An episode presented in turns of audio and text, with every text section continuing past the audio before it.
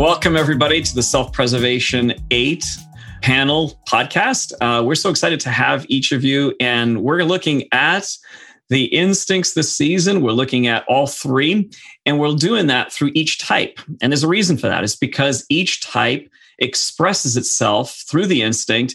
And when it does, it appears a little bit different, even from within the type. And so I'm excited about this opportunity to learn a little bit more about the self preservation eight. And so I'd love for you to introduce yourself uh, briefly. Tell us who you are, where you're from, and then we're going to jump right in. My name's Jill. I live in Surrey, just south of London in England, um, but my accent is from Glasgow in Scotland, where I was born. I'm Kathleen, and I am from Seattle, Washington. And I'm Becky. I am a yoga teacher, mom of four human kids and three furry kids, and I live in St. Louis, Missouri. Awesome. Well, let's just dive in and talk about the dominant instinct, which is your self preservation. And when we're thinking about self preservation, we're thinking of three subcategories health and wellness. We're looking at the uh, nesting, the home. We're looking at resource management. So, both having resources, food, money, house, but also the management of those things. And so, I would love to hear a little bit about how you, as an eight, and we're going to look at the different features of the eight, the strength and the power of the eight, and, and how that plays itself out through the self preservation instinct. And so, how does that work? How does that instinct, how do you, how does strength show up for you? How does that, that drive come through when it comes to those three categories? I just um, amazed to find that not only did, did they finding out that I was an eight explain an awful lot, but finding out that I'm a self-pres eight is explaining even more.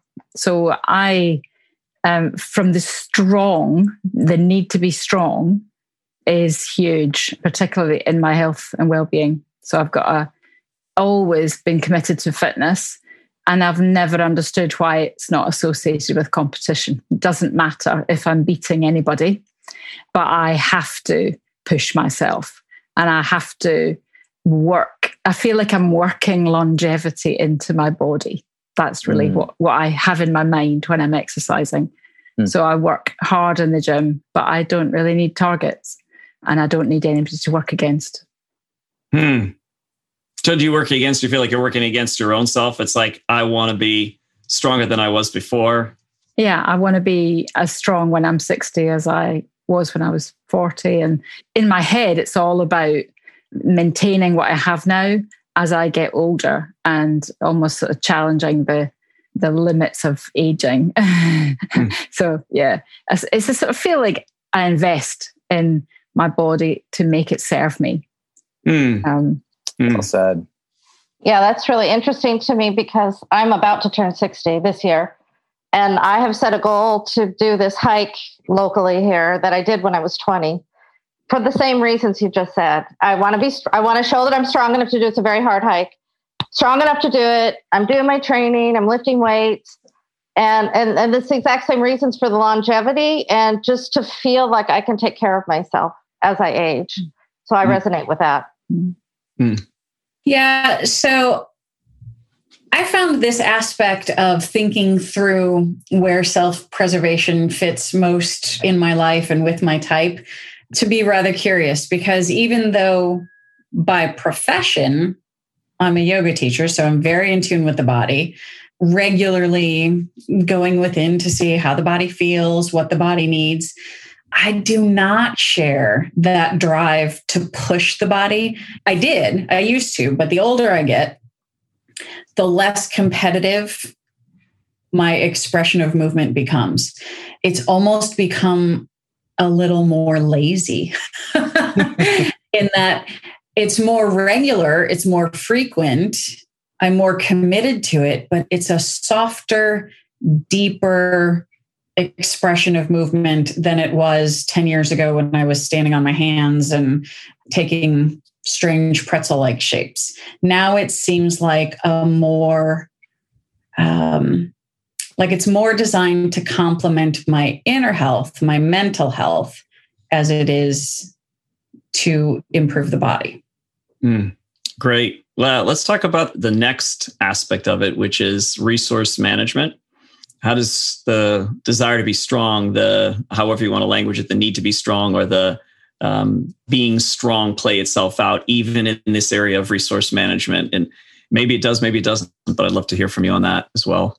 And I also yeah. wonder if this ties into that desire to not be controlled, because I've heard that with some that comes up in this category. So, um, yeah. how does that may play into this as well with the eight? Yeah. From my perspective, and especially in the resource management area, for me, it's about a need to feel safe. And I have to feel safe. And in order to feel safe, I have to be strong. I have to work hard. I have to make money that's one of the areas where I really realized I was self pres because I was reading somewhere that self pres people tend to like check their bank accounts all the time. And I do that just, and it's just to like, it's like soothing for me. And mm. it's not like I need to be rich. I just need to know there's money in there. And, but that's a big part of it. And that makes me feel safe. Mm. And the ability to make that money is part of how I express the, the strength. And yeah, the other question was not being controlled. Well, that's part of being safe too, because if somebody else is controlling me, then I can't protect myself. So mm. I have to always be ready to defend myself. I mean, I'm just talking stereotypically here. I'm, I'm trying to change these things and be more sure. aware and not have yeah. these, you know, reactive behaviors. But but that's the source of it for me is really wanting to be safe and I'll do whatever I need to keep myself protected, fed, clothed, and housed. That's interesting because that, for me, the emphasis is much more about being ready. I want to be ready and I want to plan ahead. I want to protect my time. I don't really like the unexpected. I don't like surprises really. And I, I put enormous effort into planning, preparing, predicting uh, what output is going to be required and making sure that I'm ready and that I've got a balance, uh, home life, work life, that things get the time that they need and uh, that I avoid wasting resource. So um, mm. In my work, I'm often the one that's saying, but do we really have the resource for this? Do we have the time for this? Do we have the energy for this? To do it well, I'd rather not do it at all than do it badly. Um, so for me, my diary is king. I hate. Let's evolve as we go. Hmm. just absolutely, it's the bits. I want to plan it, know what's required, be ready. Yeah. I love that. That really be, you know, between what um, you, Kathleen, said and then you, Jill, is like that the predictability, the routine, the what you can expect. Like if you're resourced, you have enough, checking the bank account, you've got it's that like guardedness, the guarding of the self, the guarding of the space. It's even the thought about like energy, whereas some other eights don't always think about the energy that they're having to guard. Mm. Uh, Self preservation eight might have more attention to that. Um, yeah. That's interesting. I chuckled a little bit uh, when Jill was talking about the importance of her diary. For me, some of the most dreaded words of the in the English language are "let's just wing it." that sends me into um, a little bit of the you know case of the shivers because I don't I don't wing it very well. I need to know what's coming up, who's doing what, when we're going to be done, what we'll do mm-hmm. after that. So I'm the kind of person when it's when it comes time to make some vacation plans, I literally make a chart. I make a spreadsheet. Yeah. and I know yeah. I know how many miles we're driving every day. I know what rest stops we're stopping at. I've already made hotel reservations in advance for every night. when I think about resources, I think I think a lot about the example of COVID. I mean, just as background, I'm the product of two insurance agents in my prior work life pre yoga, I worked in strategic communications, and that involved a lot of scenario planning. You know, sort of if this comes up, then here's how we'll handle that. And um, I'm like a Boy Scout, man. I am ready. Mm. I am always prepared. I'm ready for everything. So in the winter, I carry around my winter box, my tote box that has the de-icer and the extra socks and the gloves and the Snickers bar and the bottle of water. Um, when awesome. it's it's a little um, I've learned to recognize that not everybody else operates this way. And so it really sets me apart. It's unique. but like when COVID hit and everybody was concerned about not having enough toilet paper, I'm thinking, well, I've already got 40 rolls of toilet paper just for a regular yes. week. Yes, yes. Oh my goodness.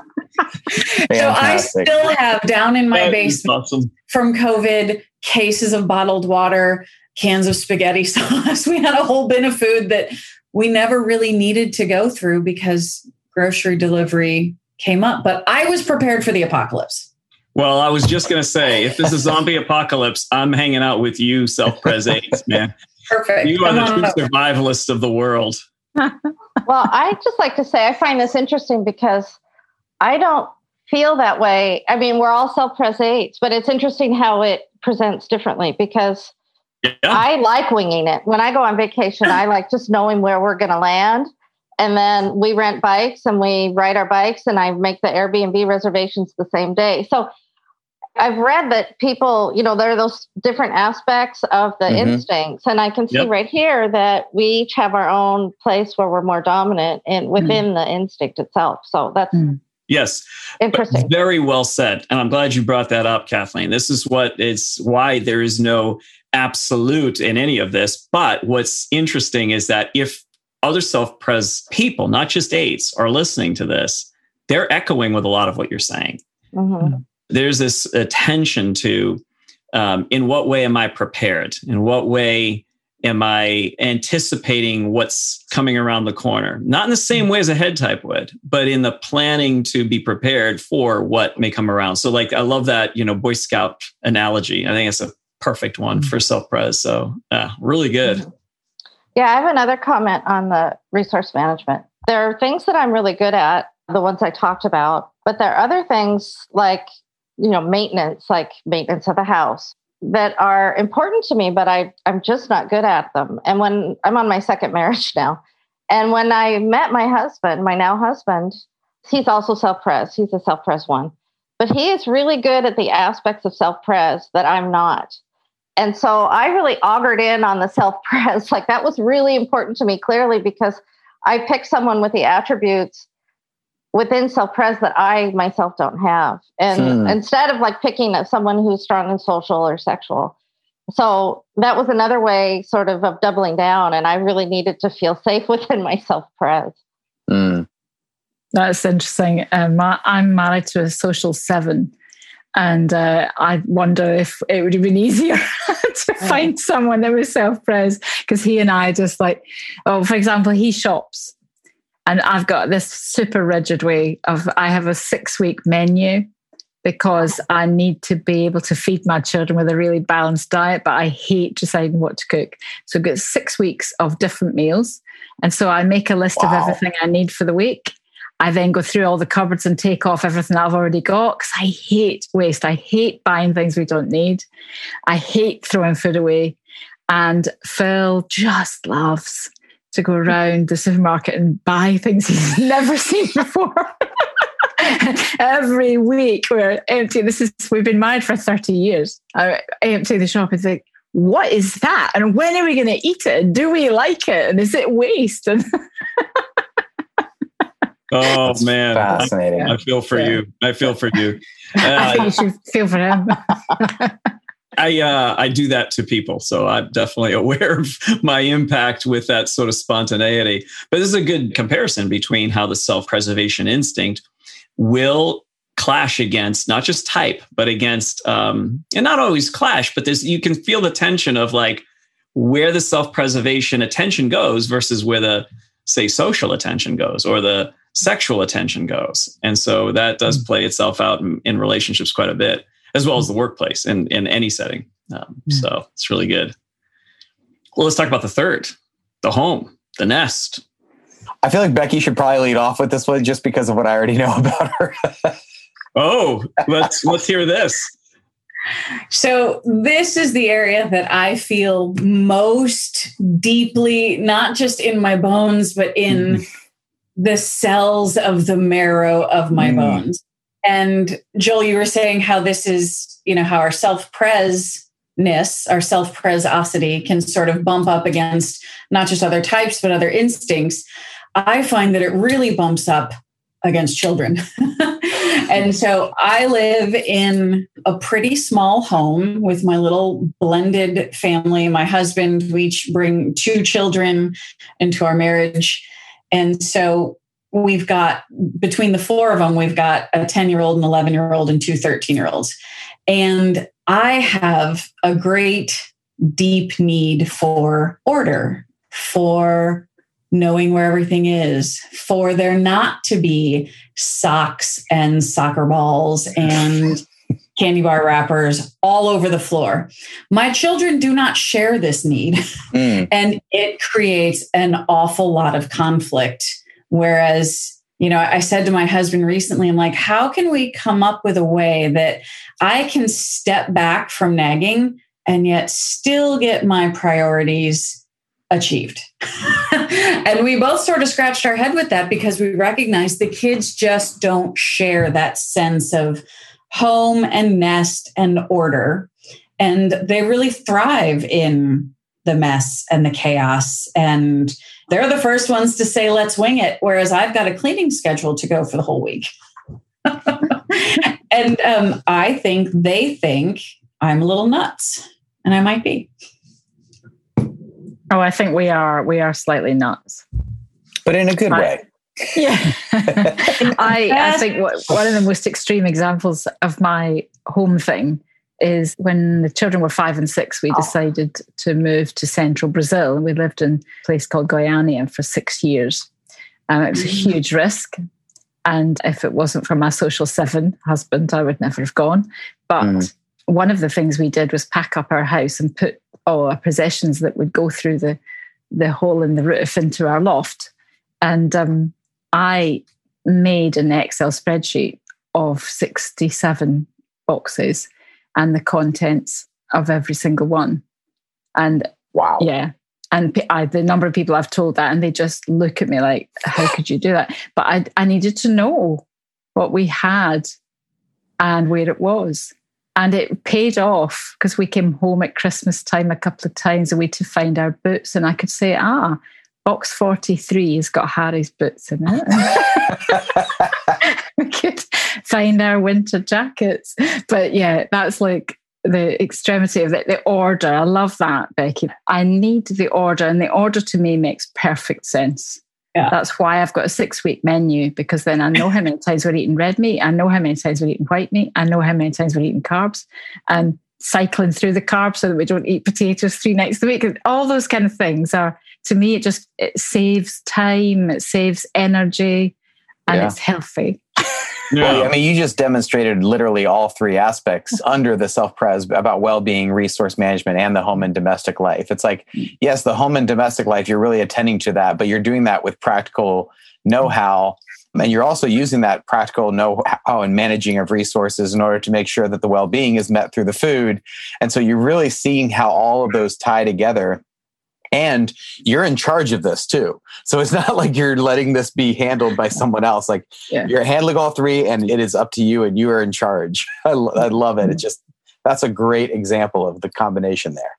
Yeah and that's what i was hoping to hear like a little bit more of is like is that aspect of how does the eight feeling like control is coming externally at you? Like things are trying to control you. Is this part of the mechanism for you to feel more in control of your environment, of your space. So, Jill, just following up on what you were saying and what Joel was asking about our need to control, and yet the eight has a distinct need to not be controlled by others as you were describing the six week menu and you know when we eat red meat and when we eat chicken i was thinking i was really resisting like oh nobody could have, i see why you would want to make that menu for you but you could not make it for me you know what I mean? Like that would be ah. controlling me. And I initially, I mean, just right away brushed up against that. Like, oh, don't you tell me what I can eat. Wow. Yeah. Well, the thing is, as I say, I've been married 30 years to a seven, and Phil loves variety. So there's had to be f- flexibility. So he will, he'll look at the menu as well. It may be Tuesday, but I fancy cooking what's on Thursday. and I fancy cooking it a bit differently too. And so he'll start into the larder and fill out what he wants. And and in fact, when I can tell it's boring, I don't get bored by rhythm and routine, but other people get a bit bored. I lean on him. I say, Phil, we need a little bit of excitement. So I delete, you know, 10 of the meals and he heads off to the recipe books and online and finds new recipes and uh, finds uh, sort of lean on his love of the, all that, you know. But uh, work, home's okay because I am in control at home. You know, we can do things as we like at home, but it's outside of home that yeah, I get triggered um, in work settings and friendship settings if I think I'm being pushed around. I don't I don't have mm. the freedom to say mm. no. Definitely. Yeah, for me in the home area, I experience it more. I just need to have a home. I, it's funny. I keep on saying I need to feel safe. Safe is a big thing for me. I need to have a home, but the rest of it, as long as I have a home and it's you know maintained and it's in good shape, that's enough for me. I mm. don't experience, at least in this domain, this need for. Certainly, my husband would say I don't need all the order, and I think in other areas I have a way, my own way of like scheduling. A lot of it is with my workouts you know wanting to make sure that i'm always fit and in shape or at least trying to get there. And then also for me it's a lot about connection with other people. So i have two kids and six grandkids and my mom and so i'm always kind of looking to make sure i've touched in with everybody i don't know which part of self-pres that is but it feels like a very important part to me mm-hmm. Mm-hmm. of maintaining my relationships and connecting with the people that are important to me. Mm-hmm. Yeah, and that sounds a lot like the social instinct. And I wonder if that's your is that your new? It's your, my, like, that's my repressed side. So I, that's why I'm really I interesting. Okay, I I kind of struggled with that. I think it's more. I'm not sure. Maybe it's me going to two. I don't know but I'm definitely um, the social is my blind side because it's like joining like this doing this podcast. I've decided I'm going to try and you know go out of my comfort zone to be more social, whatever that means exactly.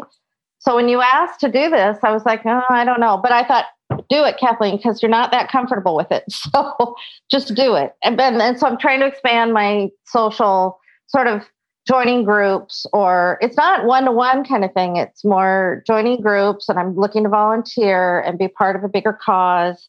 So it's to me that's the social, or maybe I'm misunderstanding that's the social. social. Yeah, that's yeah, yeah. And the relationships for me, it's about I need to feel connected, and so it's for me, it feels like self pres. Like I need to know those people are there. I need to check in on them. It may be going to two, like I said. I I don't really know. Yeah. So we've talked about your dominant instinct being the self preservational one. We refer to the second in your sequence or your instinctual stack being your top, your middle, and your lowest. We call the middle one your neutral one. Which one is more neutral for each of you, and how, how does it function? And, and does it serve your primary? But how do you uh, feel like you relate to your secondary instinct? I'll jump into that. My secondary instinct is the sexual instinct. And I actually find it pretty relevant and top of mind for me in both in my work and in my uh, relationships with people, my closest relationships, I really like to cultivate a deeper one on one connection with people. I mean, I could be sitting next to you on an airplane, and then, you know, at the end of our hour long flight, we are best friends who have covered like our deepest traumas over 30 years. and I love that. I, there's nothing more uncomfortable to me these days than having to suffer through small talk. I want to be able to like look at you right into your soul and for you to see mine. Yeah, yeah. very very definite uh, sexual energy there. Yeah, mm-hmm. that's great. Yeah, this is a strange one for me because on the test I came out forty two percent social, so that would be my it was my second. Reading the description, that idea of reading people and reading body language and facial expression that is strong, but it sort of connects with the eight for me because I hone in on lack of integrity very quickly. And a lack of authenticity is a huge one for me. And I'm ready to get into the protecting, you know, back off from this. This is danger zone here. So it comes in there. But if I'm at a party, I'm like Becky. I don't really want just a series of little snippets of small talk. I would far prefer to have a really decent conversation with somebody. And yet that i think the one-to-one sexual is supposed to be my third instinct. But i also maybe the social there's something about team because i'm a minister of a baptist church. Um, i work in a team and i work in a lot of teams. And uh, i love team. I love team care. And that kind of checking in on everybody making sure there's fairness that there's respect and i love to lead teams and i tend to think more team if I'm leading the team. I think I can be a bit of a pain in the neck as a member of a team, but I like to lead. And I know that's a bit more social, isn't it? And there's a big bit of contribution to others, is what I am. That's, that's what my, my mm-hmm. work is all about. So that feels maybe why I got social with my second one. Oh, and do you feel your your self pres instinct? Do you feel some of that coming into the space of the social? uh, well, in work, that's the, the diary is the pinch point there. So I can give myself and I can give myself absolutely wholeheartedly. And there's a there's a lot of altruism in in there. There's a lot of stuff about um, the importance of community and exhorting people to be all they can be. And I'm a speaker. That's sort of what I do mostly, what I love to do. But there is a pinch point. There mm-hmm. is a mm-hmm. point at which I have given what I had and I had time that is not doesn't belong to anyone else. It's mine and my family's, and I'm I think I'm helpfully rigid mm. when I get mm. there. Yeah, because I no the tank's empty. Yeah, I need to retreat. Yeah, that's the uh, intelligence of the instinct. It mm knows. it mm knows when the gas is running out before it runs out. So yeah, that's great. Yeah, um, my secondary is sexual. And as I said earlier, I'm pretty sure my blind side is the social. I think the sexual plays out. I feel very similarly. I love having really deep conversations. I can do small talk, but I just kind of feel like, what's the point? Why are we doing this? You know, but but I'll do it if I have to. I've learned that that's the way you've got to do things. But I much prefer, like at a party, to find somebody and sit in a corner and you know find out what's really going on but also, I think there's an energy that I get because as a self pres, I can be kind of a little bit lower energy than maybe some of the other eights. But sometimes I just want to party. And I feel like that comes in, you know, and also maybe at work, I'll get a really good idea and I just want to make that happen. And I feel like that sort of creative and sort of joyful part of me comes from that sexual instinct. Yeah. Um, and then the social yeah for me it's about joining groups is i think where i really have a hard time and i am very heavily self-preservation i would say it's not very balanced and i'm trying right now to get more balance and trying to figure out how to do that yeah mm. yeah well thank you for segueing us into that uh, the neglected center and the problems it causes you. So if you want to add to that, that's one of the big questions that we're asking everyone as we do these panels is how is it created some problems for you? And then what way are you learning to grow through it? Um, well, you know, I didn't even realize until I started very recently reading about the instincts and understanding them better that that I really get afraid when I'm in a group. Like Joel, we met at hmm. this Enneagram intensive, and I remember there was another woman there who was a self pres and she told me, Kathleen, you look afraid. And I said, I am afraid. wow. I, I didn't understand that that was because when I'm in a group, I mean, part of it is being an eight and always feeling like maybe I'm going to be too much or say the wrong right. thing or, you know, whatever. But it's more than that. It's, yeah. It's afraid of being in a group and then maybe I'll, you know, or maybe I'll try to lead when I shouldn't lead and all that stuff that comes up. But I'm learning that I'm just trying to join more groups, to be honest, right now. I'm trying mm-hmm. to, I have, you know, a lot of I want to volunteer. So I've I've reached out in ways where before I thought about it and thought about it, and then I would just get blocked and I wouldn't reach out. And now I'm saying, you know, go beyond the block, reach out. And I'm just kind of sampling different things where I can find out where I need to grow in this area. But mm-hmm. that's how it, yeah, how it is for me.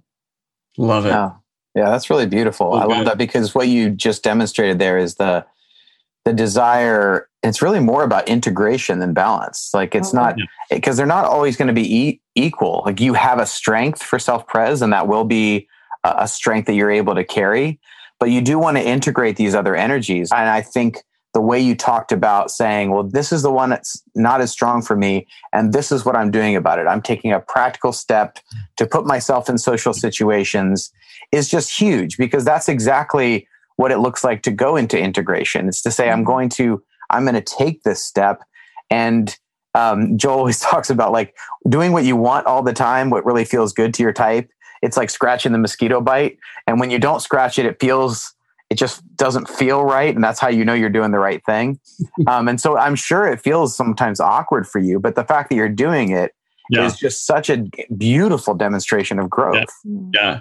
i echo that 100% and then i would uh, just add the detail of i can see how you move the like you said sex sexual is your second like you're using leveraging the sexual energy of risk taking to yeah, then go put yourself into the social which is uh, yeah which is brilliant. brilliant. I mean, that's that's, that's good. Yeah, that's, thanks that's, for pointing that out. That's helpful. really good. I, I must admit, I, I, I just felt ill as I read the description of the sexual. It just makes me feel ill. The idea of breaking a habit. I read it with my husband actually, and he just roared with laughter. And he said, Gillian, your habits, routines, and boundaries have got barbed wire on them. like they are so protected. Yeah. So to avoiding risk, it, it just it, mm. seems to be my the way I live. And actually, living uh, in Brazil, that was a major stressor for me. It was a huge. I moved there with no language. I had no Portuguese. I had five words of Portuguese. My children were five and six. We took them to a school where no one could speak, speak English. And I felt way out of control, long way out of control. Actually, having him there was the was the thing that just kept me stable and having a front door that I could close at the end of the day. And but yeah, loads of these things when they trying new things. Phil laughing earlier, he said took him 10 years to persuade me to buy a dishwasher. Because I just thought you can dish, you can wash them manually. What's wrong with it? You don't need a machine. Uh, I've been using the same face cream for 32 years. I ran, I ra- that was my sport. I ran and I ran marathons until I had injuries. And it took the injuries for somebody eventually to say to me, You're doing the same exercise all the time. You have to change and do different exercise. Mm, wow. And it took took the injury to make me do it. And my babies, that was, that was having babies. Yeah. It, it, breaks every routine and pattern you've got. And I got postnatal depression because I just oh, I couldn't cope. It was a huge stress. I couldn't wow. cope with it. Yeah. So I, I, have no idea how to integrate my, yeah, but you sexual. Did. Yeah, but you did. So yeah. so a couple things. One of them is the need for, or you know, the meal plan that you have, where you do this. You know, you've got it all worked out, and that you call on your husband to say, "Hey, can we mix it up a little bit?" Yeah. You know, we need to mix it up, right? That's bringing a little bit of the sexual energy, even if it's not internal for you. That's fine you're okay. recognizing the need for it and you're calling for it. Mm. And it changes things up a little bit for you. Mm. And you also illustrate another point that I think is really important, and that is self preservation. Whenever our dominant instinct is just running and it's the thing that's driving everything, it actually lowers the intelligence of that instinct. It starts to counteract the, intel- the intelligence of that. So, for example, when you said you're running marathons regularly over and over again, the self preservation instinct is about making sure that you live longevity, right? That there's longevity, that there's health, that there's strength. Yeah. But it lacks a certain level of intelligence because mm-hmm. it keeps doing the same thing over, which eventually produces injury. And so the sexual energy comes in to say, hey, you change that up a little bit, you'll have longer, you'll be able to run longer. Yeah. Um, and so it's those little little tweaks like that. Like I like the way Jim put it. It's not about having perfect balance between all three it's about how they're integrated. And my theory is that the other two tend to want to serve. You know, if they had a personality, it, they would tend, to, they would want to desire to serve the dominant instinct.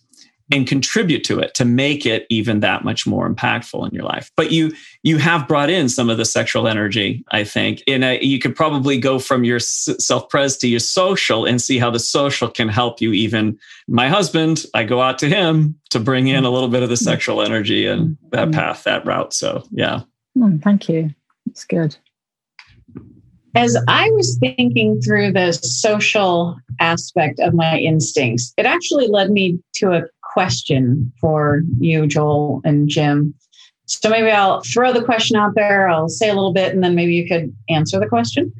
I'm wondering if the instinct stack is relatively static throughout your life, or are there seasons to it? Are there waves to it where, you know, at some period you might draw on something, you know, on perhaps your neglected instinct for a period of years. And I'll tell you what gets to my question. So, social was what scored lowest for me, although still relatively high. You know, my numbers were self pres 77, sexual 69, social 58. So, all of my numbers were pretty high. I don't know what that means. But my my observation is that if you had asked me to take this survey 10 years ago, I would have expected that I would have scored much higher on a social instinct. Hmm. I had always considered myself incredibly outgoing, very social. My my social circles ran as wide as they did deep. What I noticed was mm, seven, eight years ago, a couple of big things happened that caused me to sort of bring my circles in closer. One was that I left my corporate career where I had been, I'd been at the same PR agency for 12 years. And a lot of my my social network was tied up in that work setting. And then the year after that, I started a sobriety journey. And so it's now been, you know, I've been a sober woman for seven years. And through both of those things, I watched my circle get smaller and smaller and smaller. Some of that I think was probably by choice. I think there was a little, especially around sobriety, a little self preservation instinct uh, rearing its head that just makes you bring the focus pretty tight in. But also, that friend circle gets really small. And so, as I look at it now, my social instinct is pretty weak. I find that I'm much more comfortable with myself and with my teeny tiny group of confidants. And um, even in the in, in the context of COVID, you know, so many folks have felt isolated and alone. It's been a joy for me to just be in my own little home with my own little self and my little husband and my kids and my pets. I've not wanted for almost anything. Mm we can't spend too too much time on this this would be a separate podcast altogether for us to dive in more deeply into it but just to say yeah. i think it's a great question i think it's one that a lot of folks are asking and it's one that i'm still i mean in full disclosure like we don't have the answers we have some but this is about learning and growing with the wisdom that the rest of those who are on this journey are also discovering right so there's there's a lot that we're still learning about the space I've heard stories like yours many times, mm. many times of folks who are becoming sober or folks who are having significant like growth happening. And they realize they pushed themselves in a direction that wasn't really home based for them. I personally have done so too. I lived out of my self pres instinct for several years. Um, that's a story for another time. But what I realized is how exhausted I was. I was always tired, I was always wiped out. When I started living more naturally out of my dominant instinct, I found the energy being stronger there. It's a larger conduit of energy that seems to flow through that. And so relaxing into that, but then I'd also find myself pushing that way too much, you know? And then if you push it way too much, you become exhausted by that dominant instinct and then you need a break from that too. But it's it's just more natural to flow from that one, my dominant than it is to flow from something else. And that could be what happened to you, you know, you became sober, you began to uh, grow and some changes took place, you realized that you know, it's not really your favorite place to be. And that you're okay not having as much of that in your life. And that's okay too. The problem is when it's neglected. The problem is when we're repressing it. The problem is when it's not integrated. My thinking is that when we allow and allow integration, it starts to teach us greater wisdom of how to live. It's when we're fighting against something that we lose the opportunity mm-hmm. that the wisdom of that integration could bring to our lives. Yeah, there's another aspect of it that I think I'll mention briefly here, which is let's say your dominant is self pres and you want a stable home and your well being to be cared for. But then you start to reach an age where you want to find a mate and your sexual are repressed. You may dial that up and there may be an increased usage of the sexual instinct in order to attract and bond to a mate, but it's still serving the dominant instinct of wanting to uh, have a safe home, have good well being, a good domestic nest. And so I think we do pull up our repressed instinct at times we need it, but it's usually to serve the dominant instinct. Very true. Yes. There's a lot of humor there for me because of how, how I see it happen quite a bit in my own life. Mm. Well, this has been great. I so appreciate each of you devoting your time. What I'm aware of with self preservation instinct is that it takes, it requires you like pulling up some of the social and sexual energy just to say yes to being on the podcast. So, um, so yeah. thank you. I really honor that. And I so appreciate you being open and transparent and sharing some of these stories and experiences with us. And so, a huge thanks to each of you for being on this podcast. Yes, thank you guys so much. It's amazing to have you, and we will see you soon. Bye. Bye. Thank you. Thank you so much for listening. You can find out more about us at www.theartofgrowth.org. That's the place to learn more about our comprehensive training and coaching programs for organizations around team health. And you can also reach out to us there about individual coaching as well. And there are many tools on the Art of Growth website to help you on your journey. We'd also encourage you to check out the main Art of Growth podcast. Grace and growth, my friends.